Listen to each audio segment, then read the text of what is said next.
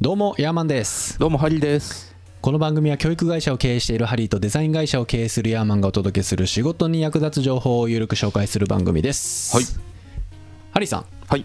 突然ですけどもはい。神様って信じますか信じません。おーさすが神は死んだ。さすがエンジニアですねはい。なんでしょなんかねあのーまあはるか昔はねこう人知の及ばない現象ってさ、はいまあ神様の仕業って言われててう。うん。結構神様ってみんな信じてたものだったんですよはい。なんだけどまあ科学がねこう20世紀にこう進化していって、うんまあ、あらゆる現象がちょっといろんなことがね説明説明不可能だったことが説明可能になってしまったんですよねうんうん。でまあもう神様の存在とはもうこう人間が宗教というこうまやかしに騙された妄想であるみたいなね、 考え方がねおうおう結構一般的となっていったんですよはい。でちょっと今日はそういうじゅあの今テクノロジーがすごい進化してるじゃないですかうん。それこそあのチャット GPT とか自動運転とかメタバースとか、うん。まあ、このテクノロジーが進化するとこう人間が今まで理解できなかったことが理解こう科学で証明されるようになると思うんですよ例えばうおん化けとかさ、幽霊とかおもーそうだし、バッテンねうん。うん、神様もそうだしはい。でまあそうなってくるとその例えばその、まあ、倫理観の話になるんですけどその神様の捉え方とかっていうのもまあ変わってくると思うんですよね。はい。結構日本ってその世界の人と比べて宗教ってあんまり感覚なくないですかなんかよく言われますね。うんでもその無宗教ではないじゃないですかうんうん。神様は信じるしはい。結婚式は教会であげるしみたいなご飯食べる時いただきますって言うしみたいうな、ん。でクリスマスも祝うしみたいなはい。なんかねいろいろミックスされててうん、結構日本人って外国の人からしたらそれなそれ何教なのみたいなそうですね。うん、うん。ことを言われるんですようん。で世界ではこの一神教か多神教っていう大きく分けて2つに分かれるんですよねうん。でキリスト教とかは一神教なんですよね神様はこの世に一つしかいないおとー。ヤハウェ。そうそうそうそうユダヤとかね、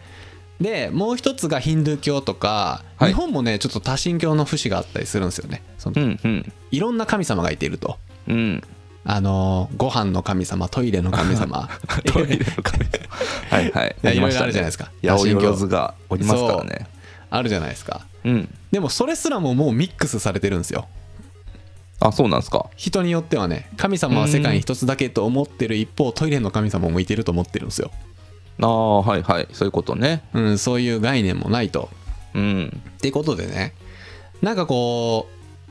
うようわからんと 我々、そう日です本ね人が抱えるその神様に対する考え方とかうん。でその上でまあテクノロジーがどんどん進化していって、うんまあどういうふうに捉えるべきなのかなっていうことをねはい。ちょっとゴロゴロトーキングっぽくない話をねお、今日はしていきたいな、とはいいうこはいとで、ちょっとねなんかいいこのテーマで話すとあー話すにあたってそのいいサンプルがないかなと思って考えた時にうん。まあ超常現象が科学によってあの説明できることになってその神様に対するその信頼度っていうか信頼の幅がこう薄れていったとはい。いう背景を見てですねあの20世紀を代表する天才のアインシュタイン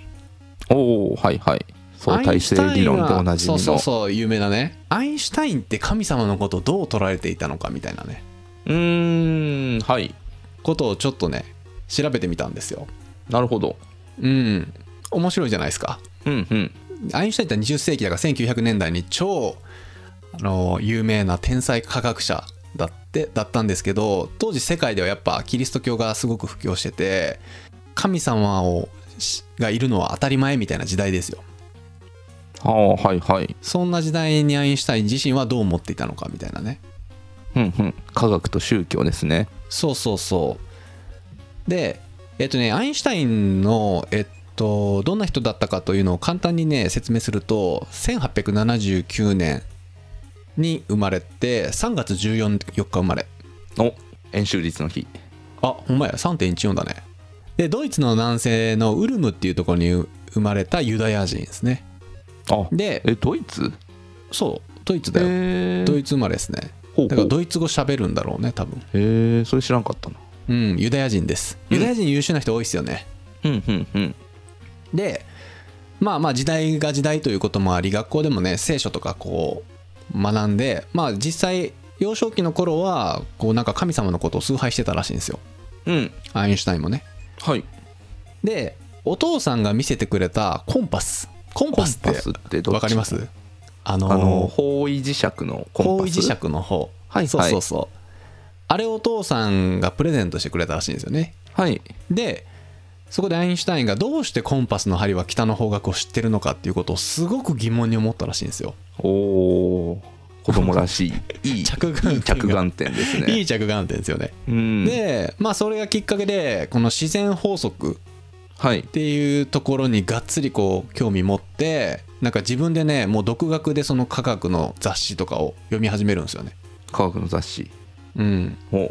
で、まあ、これ本当かそうかまあ多分本当だと思うんですけどこの自伝とか電気に載ってた話なんですけどうん9歳の時にピタゴラスの定理を自力で理解して証明してみせたとおお、うんもうねで12歳の時にユークリッド幾何学を理解したともうこのユークリッド幾何学が何なのかすらもう俺は分かんないんだけどうんまあまあとりあえず天才だったとうんで16歳の時にだから中2うんの時にスイスの名門のチューリッヒ工科大学に入学、うんこれこれもすごいですよね16歳中2で超え賢い16歳高2じゃない16歳高2かうんえちいやが高2ぐらいあだと高2か高2だあすいません高2ですね、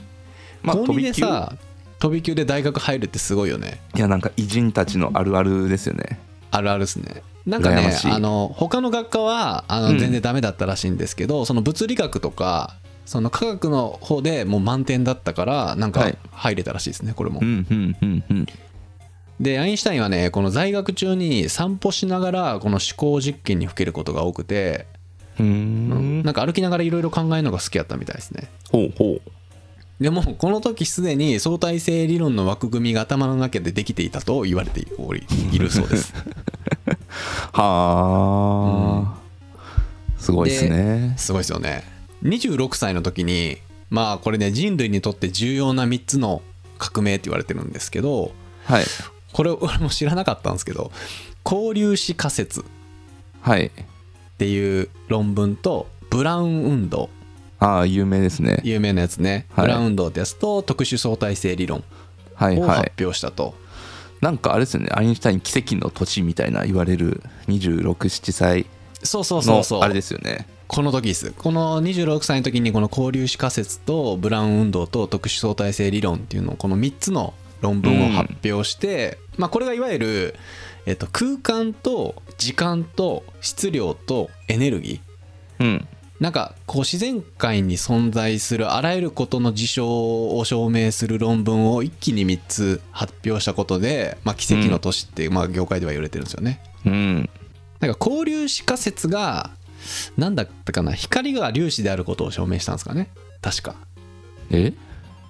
そうそんななのんじゃなかったかね光えだって僕光は粒子であり波であるって教わってきましたよそれ多分だから交流子仮説が元になってると思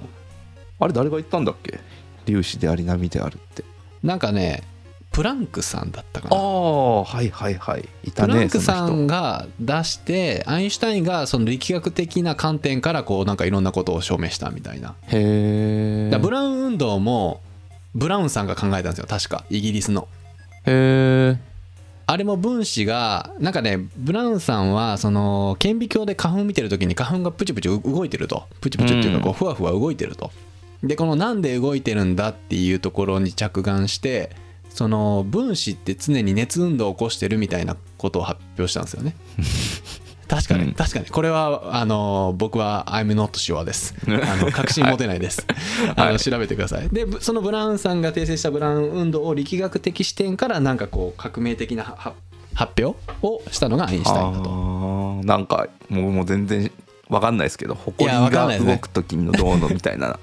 よく聞きますよねそうで特殊相対性理論もなんかもともと相対性理論に付け加える形で特殊相対性理論を発表してしたみたいなね、うーんまあ、この辺はよう分かんないですわまあとりあえず天才だったとうーんでこのだからその相対性理論を発表した時に相対性理論ってこの質量とエネルギーが比例するみたいな理論らしいんですようんうんうんだから、はいあの重くなれば重くなるほどこう重力も強くなるみたいなねはいはいはいはうんいうんうんスピードが、はい光のスピードで動けば動くほどエネルギー量も多くなるみたいなのがあるらしくってうんこはれいを発表した時にアインシュタイン天才なんで気づいちゃったんですよ はいこれ原子爆弾作れるやんっておおはいはいこの相対性理論にのっとればむちゃくちゃ強力な爆弾作れるなってことに気づいてしまったとはいで当時26歳27歳とかその20代ですよ20代の時にアメリカの大統領に手紙を送ってるんですよほうで、まあ、その一部を抜粋すると確信は持てませんが非常に強大な新型爆弾が作られることが十分に考えられます、うんもしこの爆弾を船で運び港で爆発させれば港全体ばかりかその周辺部も壊滅させる威力を持っていますみたいなね、うんこう気をつけてくださいみたいなねうん手紙を送ってるんですよ、で実際にその日本のねノーベル物理学賞を受賞した湯川秀樹さんっていう人がいてるんですけどこの人と面会した時に、その原子爆弾の開発を後押しするようなアドバイスをしたらしいんですよアインシュタインがほうこほのうほう湯川さんにへえしたんだけどあの第二次世界大戦の時に広島と長崎に原発を落とされたじゃないですかうんもうこの時にアインシュタインがもう腰から崩れ落ちてなんてことだって言ったらしいうーんであのー後日この湯川さんに涙ながらに謝罪したっていう逸話が残ってますね逸話っていうかまあ多分本当の話だと思うんですけど電気に書かれてたんへでえでまあその後あのまあそのアインシュタイン自身はその原子爆弾の開発には携わってないらしいんですけどうんまあ自分のこの何あの発表した相対性理論理論が少なからずともその原子力爆弾の開発の後押しになっているとこう責任を感じたんでしょうね。うんうんでそこでたくさんの命が奪われたとまあアインシュタイン自身に別にね責任はないと思うんですけどまあ彼自身はそういう責任を感じて、まあその後は人生をかけてその戦争の連鎖から解き放つ人類がその戦争をしなくてもいいような生き方みたいなところの研究に生涯を注いで76歳で死んだとうーんまあそんな彼なんですよはいでそんな彼が神様のことをどう捉えてたっていう話なんですけ ど前置きが前置きがすごくなっがてしまいましたけどねそのアインシュタインの神様に対する考え方で大きな影響を与えたらしいのが少年時代の科学雑誌にうんダーウィンの進化論を読んだらしいんですよはいはいはいで当時そのダーウィンが教えてもらってたことってやっぱ聖書が元になってて学校とかでね、がうん学校とか聖職者とか教会でいろんな親とかがの教えでは人間は神様が作ったとうんうんで聖書にも「主たる神は土の塵で人を形作り人はこうして生きるものとなった」みたいなねあの一一節があるらしいんですようんでこの一節が嘘だったっていうことに気づかされたらしいんですよダーウィンの進化論でほうダーウィンの進化論ってさ人間の祖先は猿であるみたいなうんことを発表してえ人間って神様が作ったんじゃないじゃんみたいな、うんうんうん猿から進化して人間ができたんだじゃあ神様って何なのみたいなうんでこの時にあの神様はいないとうんだからアインシュタイン自身は神様を信じてないらしいですね。うーんこれはね、いろろんなインタビュー記事で、あのー語ってるんですよ。ほアインシュタイン自身は神様を信じていないと。うへえで、あのー私は少年時代学校の先生や聖職者の言葉を何の疑いもなく信じてしまった。どんな言葉も盲目的に信じるべきではないみたいなね、言葉を残してるんですよね。もうこれはでも、今の時代でも通じますよね。まあ我々からしたらまあそりゃそうだろうなって感じですそけりどゃそうだろうなって感じなんですけどね、まあだから当時ねあのーこういう着眼点を持ってたんですよねアインシュタインはみんな神様信じる中自分は神様を信じていないとうんただ無神論者ではないとうん神様の存在なんていうかなその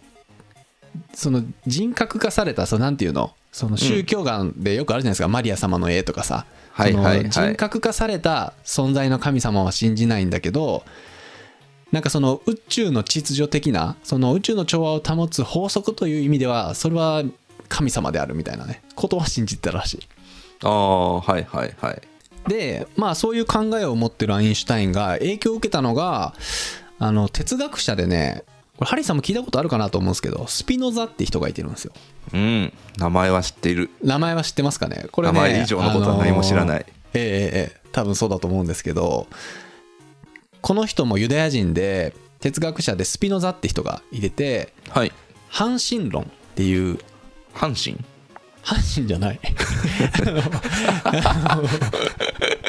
阪神論ねいや俺これねあの はい阪神論で検索した時も何回検索しても阪神に変換されるから違うってって言いながら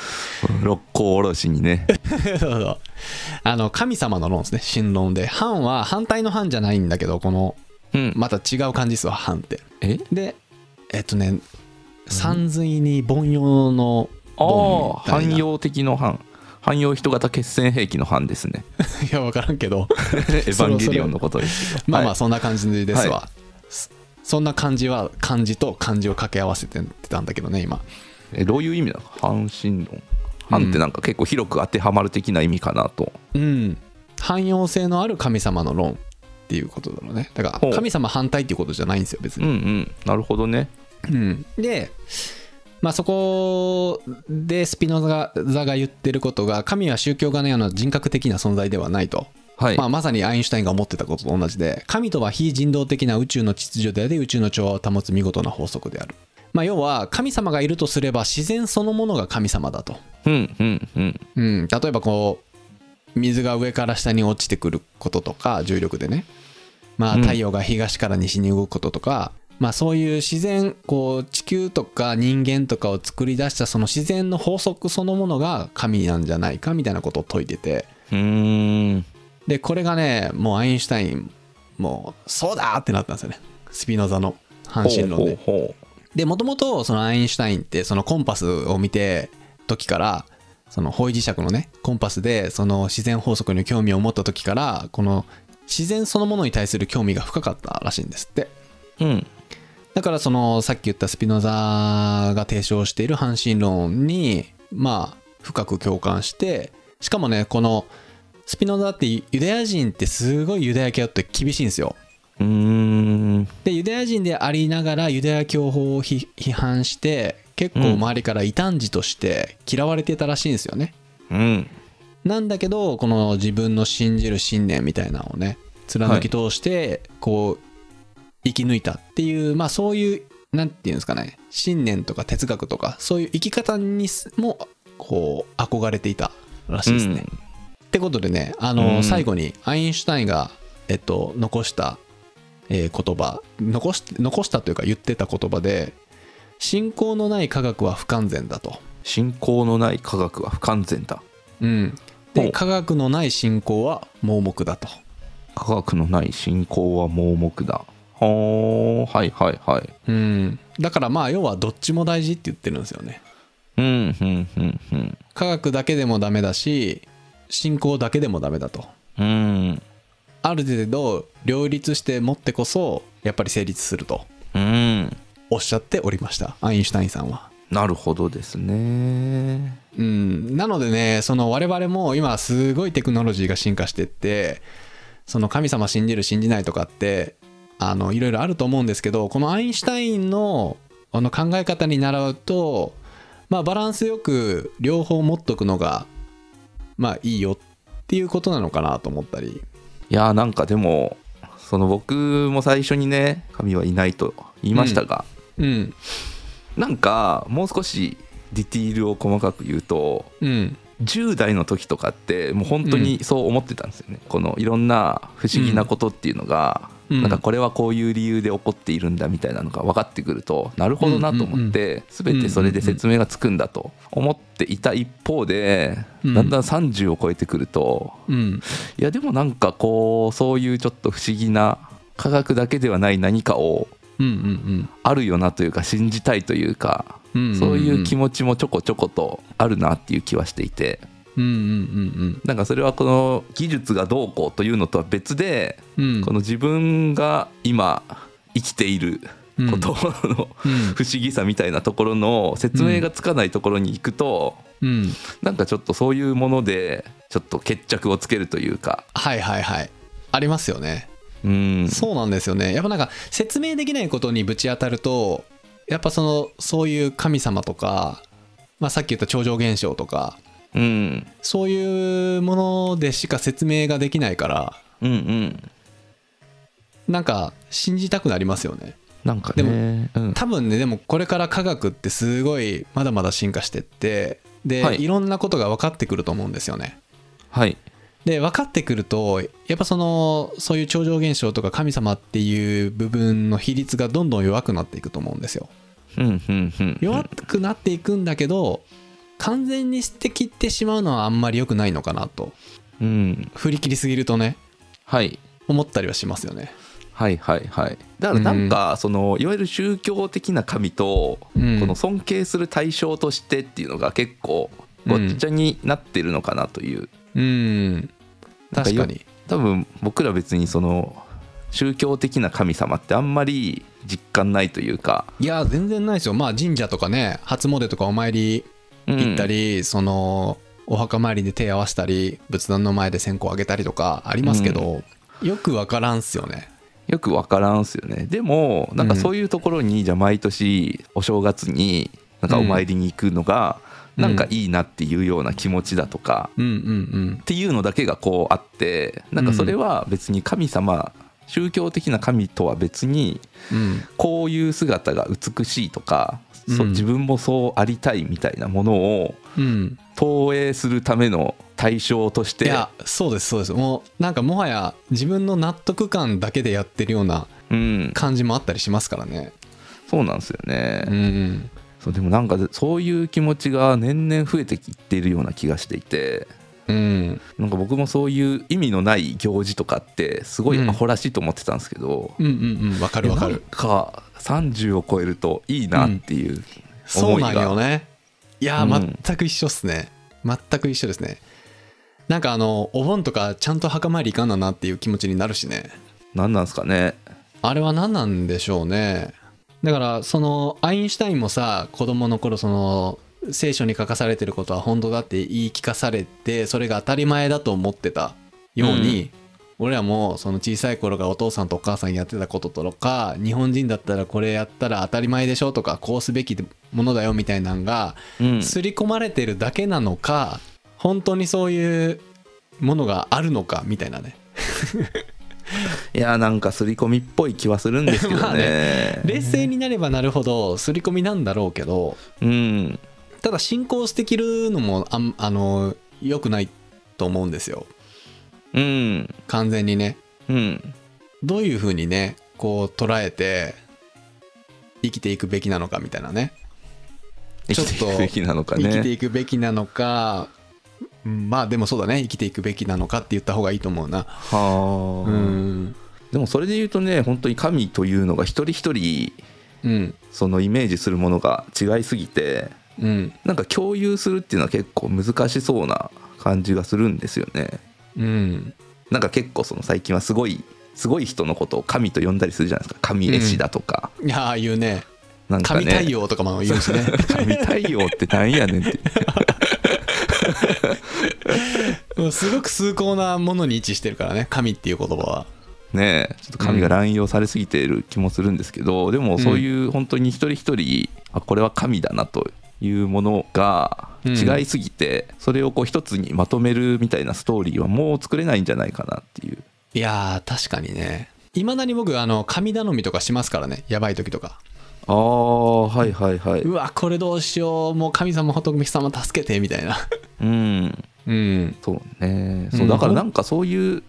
のって、うん多分それ自体に意味がないっていうのは科学的に説明つくんだけれども、なんかそれをすることとしないことだとなんかすることの方がいろいろ良きことが起こるなっていうのがうんそうだねあるんじゃないかな挨拶した方がいい ことあるなっていう、なんかそういう実利的なところもだんだんと分かってきてうんうんそういうみんなが良しとすることを自分もするようになっていって、それの元をたどるとそういう宗教的な意味があったりだとかっていうありますね儒教の教えとかねそうあれもなんかこう歴史グーって紐解いていったら多分宗教っていうか儒教って宗教だからねうんなんか年上は敬いなさいとか先輩には敬語使いなさいとかねうんそういう話になってくるもんねこれ考えるのってすごいクリエイティブの鍛えられませんなんかさ そうなのかないやすごい鍛えられると思いますねなんかブワーってこう100人ぐらいさ集めてさ、今からあなたの思う神様を絵に描いてくださいって言ったらさうんみんな大体白い服着たひげの長いおじいさんで杖持って頭の上にこう輪っかがあってみたいなああはいはいはい神様描くと思うんですけど、まあ、人によっちゃいろんな神様描くと思うんですよね。うんうんでそれぞれにストーリーがあってうんうんなんかこれってすごい面白いなと思いますね。おおはいなはんい、かこれこれこそはそのテクノロジーがどんなに進化しても生み出せないものなんじゃないかなって思いますね。ああなるほどうねんまあねなんかこんなこと考えて何の意味があるんだって思うかもしれないんですけどあえてねなんか意味のないこいやといいじゃないですか意味のないことでもないと思うんですけどちょっと趣向をかん変えてみてちょっとこういう話はどうかなと思って今日神様について ねいやもっとしましょね、まあ、意外に楽しいよねこの神様の話って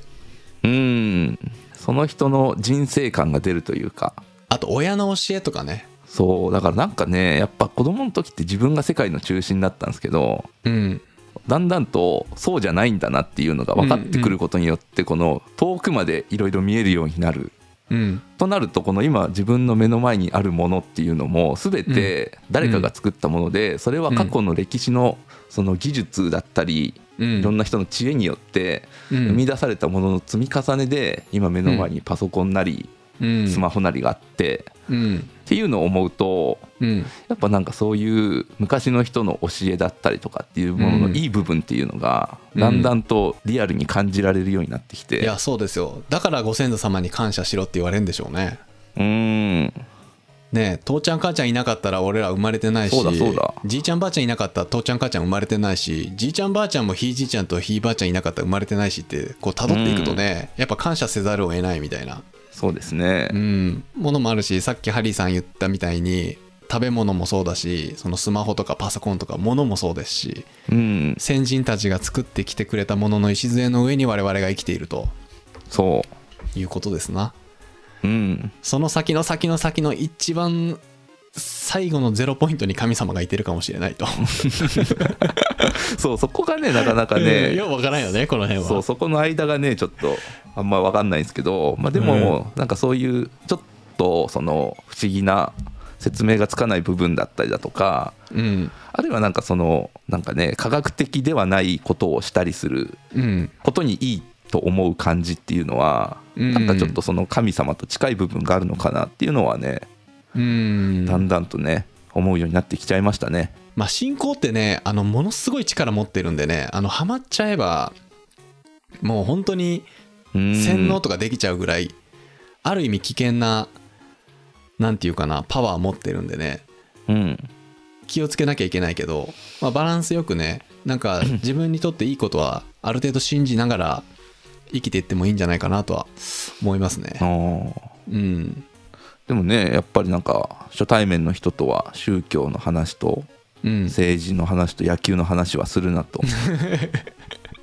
言いますけどねねうんまあせんだろうと思うんですけどね、まあせんだろうと思うけどまあこの3つが一番盛り上がるからねでもねあそううんと思うけど本当ね にいやートークテーマで宗教って出されたらちょ っといやーこれでは持たんな宗教だからある意味その宗教を持ってる人たんちゃんとキリスト教とかちゃんとヒンドゥー教とかイスラム教とかはいの人たちよりも俺らの方が宗教について語れると思うんですよなぜならほうないから宗教